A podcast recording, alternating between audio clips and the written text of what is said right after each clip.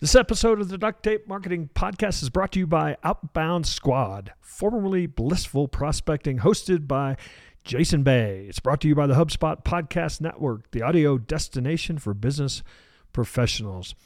Jason Bay is a leading sales expert and he talks with other leading sales experts to get you the information you need. I've recent episode he talked about how much time you need to spend prospecting. Really really eye opening. Check it out. Uh, listen to the Outbound Squad wherever you get your podcasts.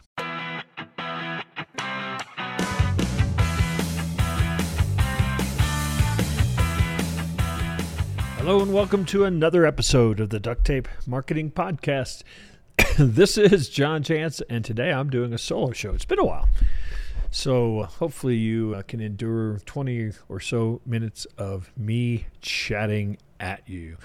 I want to talk about, I don't know if this is a trend now. It's not really a trend. Something it's going on for a long time. But, you know, we have the ability now to open and start businesses, coaching, consulting, agencies, all manner of businesses these days without really adding much overhead. I mean, you can start pretty easily these days. No office, just need a website, set a few things up. What happens in a lot of cases is if that entity, that business is successful in any manner, you may, you start to eventually think about scaling, growing it, and that's when it starts. You start having the like, I need people, I guess, to do that, or maybe I need offices to do that, or you know maybe I need to bring in certain expertise because my clients need it. But I think it's really today, if you focus on a few things, it's actually pretty easy to scale without adding a whole bunch of overhead. There's so much that you can do as sort of the orchestrator of things using third parties, using outsourced folks. You just have to figure out how to bake it into what it is that you're doing.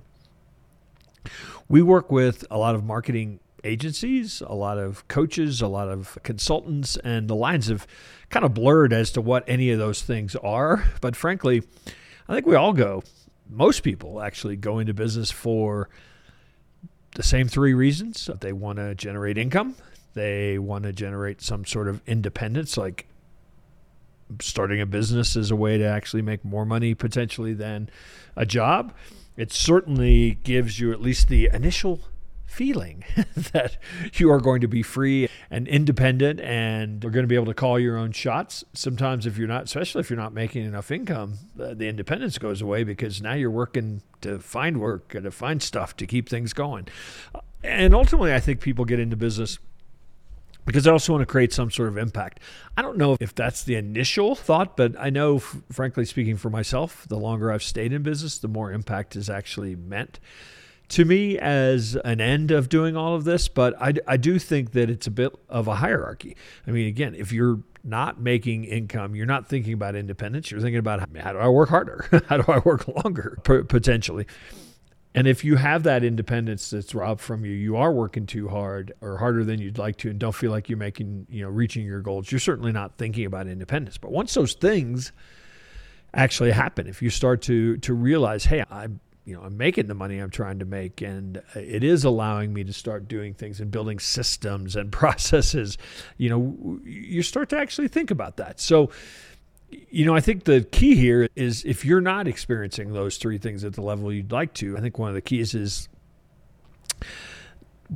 what are some of the things that are robbing us from those? And again, as I said, I work with a lot of agencies, consultants, coaches, and a couple of things I've certainly seen is working with low cost price shoppers. Uh, a lot of times when we're just trying to go out there and get business, we're willing to take anybody. We're actually not willing to say no. And so what we start doing is we start lowering our price. We start attracting, you know, the wrong buyers. And it is, I know this is really an oversimplification, but you've really got to resist the urge. I think what happens when we offer, when we're selling our services for too low, yes, you might be able to get a buyer here or a buyer there, but you're not going to attract the right buyer. You're not going to attract premium buyers who, frankly, expect to pay, to pay premium or, at least expect to understand what something's worth. So we've got to stop working with those folks. And obviously, you know, I'm going to talk a little bit about what I've seen as a way to do that. We've got to stop selling the tactic.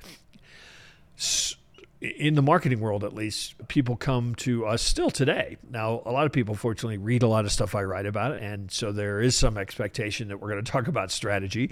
But a lot of marketers are just selling, you know, a client comes to them or prospect comes to them and says, I need a website or I need this or I need that. And it's like, okay, we'll get you that.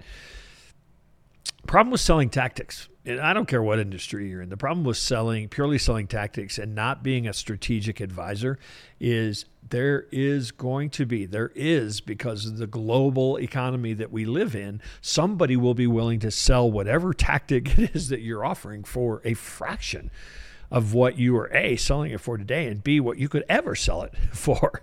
And so if people are coming to us expecting to buy a thing, it's like buying a product. They're going to go and say, okay, who else sells that product? And they're going to price shop. And so, you know, that that's really, you know, that's actually those two go together. that's going to keep you working with those low cost price shoppers. And then the third piece is making it up with every new project. So many consultants, marketers, coaches that I work with, uh, pretty much look at every new engagement as a custom or my favorite word, bespoke engagement.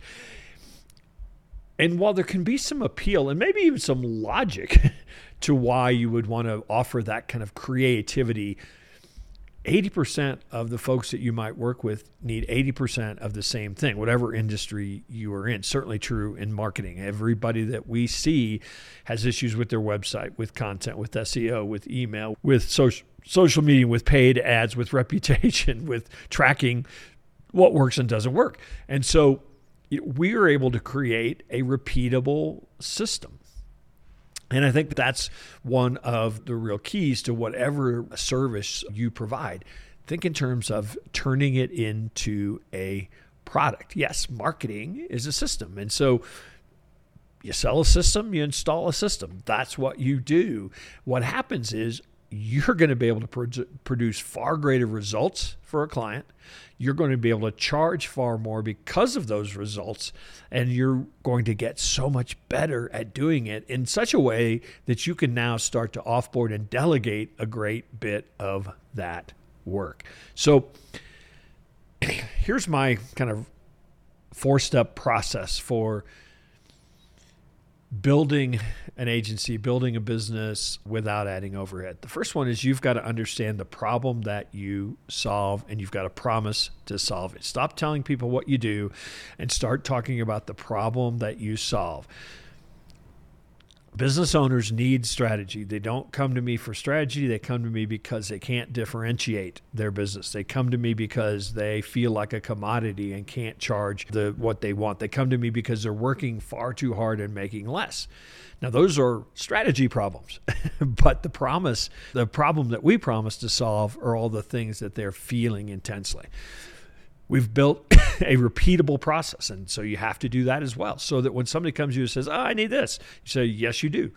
But here's our process to get you that result, to solve that problem that you're talking about. And it goes like this. And we're able to repeat it. We're able to delegate it. We're able to train people on it. We are able to get so much better at delivering awesome results because of it. So we've got to take that repeatable process mentality. You have to charge a premium today Go out and double your prices. How's that? Uh, how's that for listening? Did you get your money's worth? If you go out and double your prices, here's what I, here's what I will tell you will happen. Some people will object. Even some of your current clients will leave. But will all of them? Will half of them even? Heck no.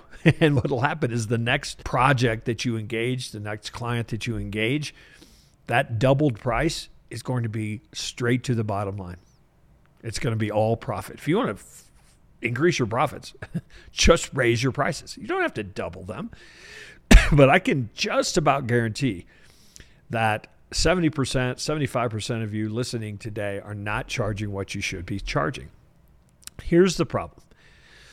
If you don't charge a premium, you are automatically turning away your best buyers. You're automatically attracting those low cost tire kicker shoppers, and you're not going to have the space or the profit or the revenue to delegate that work to third parties, to freelancers. Again, you don't have to have employees. That's why this is such a beautiful message about no overhead.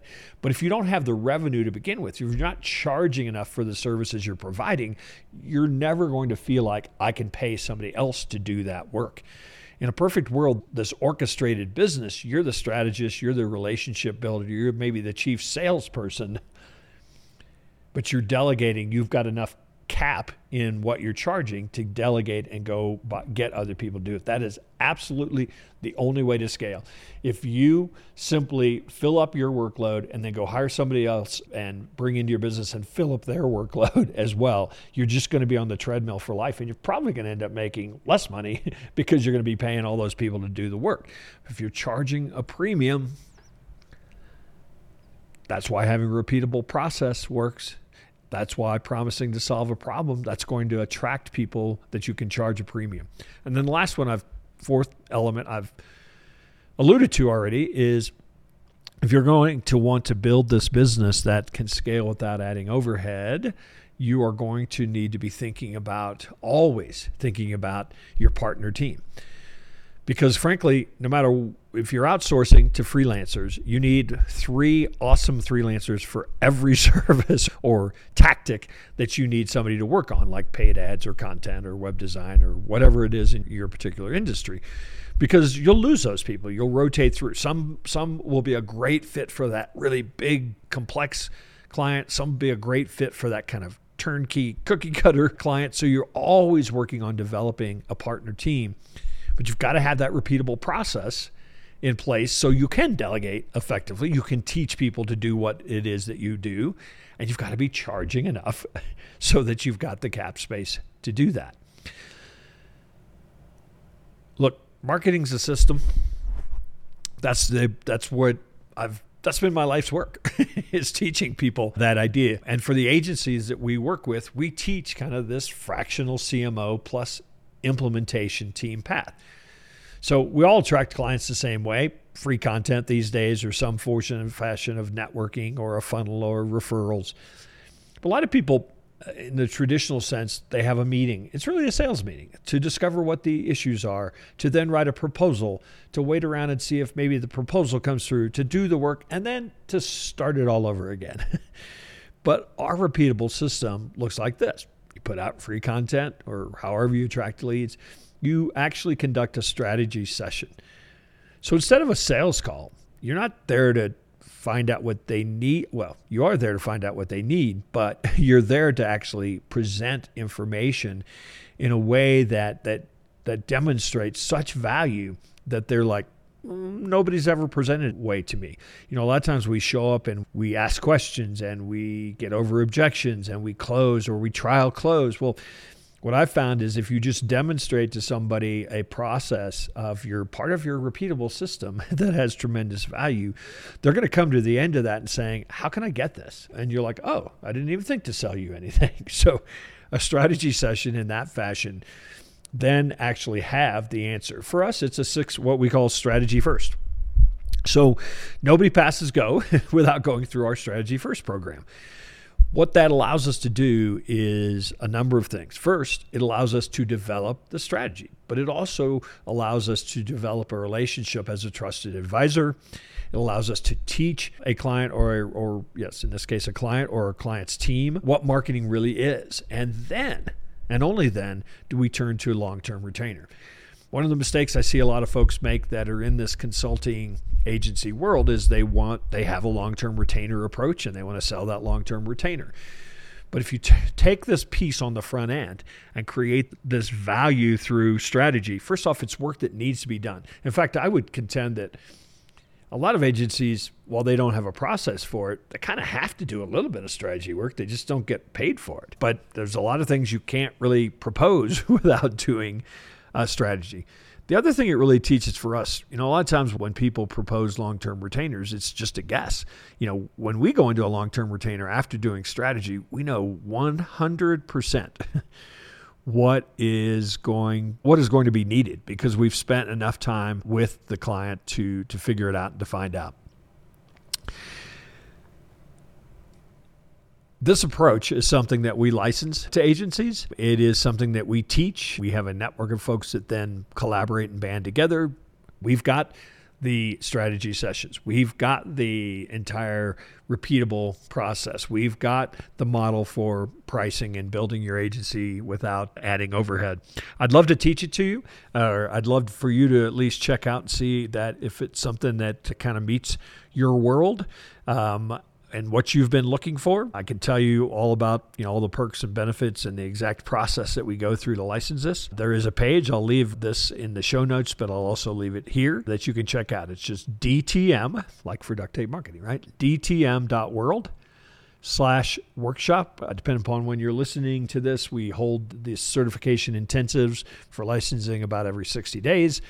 So we've got a couple coming up in early in 2023, but also check out that page because uh, that's where we will always have the most up to date upcoming dates for our certification intensives. All right, Erwin, take care. And again, I'm recording this towards the end of 2022, so I'm going to wish those of you that listen to it right away a rocking 20 23. All right. Take care. Love to hear from you. Send those cards, letters, messages. It's just John at ducttapemarketing.com. If you ever want to chat with me, I return all the emails from sane sounding people. How's that? All right, take care. Hey, and one final thing before you go. You know how I talk about marketing strategy, strategy before tactics. Well, sometimes it can be hard to understand where you stand in that, what needs to be done with regard to creating a marketing strategy. So, we created a free tool for you. It's called the Marketing Strategy Assessment. You can find it at marketingassessment.co, not .com, .co. Check out our free marketing assessment and learn where you are with your strategy today. That's just marketingassessment.co. I'd love to chat with you about the results that you get.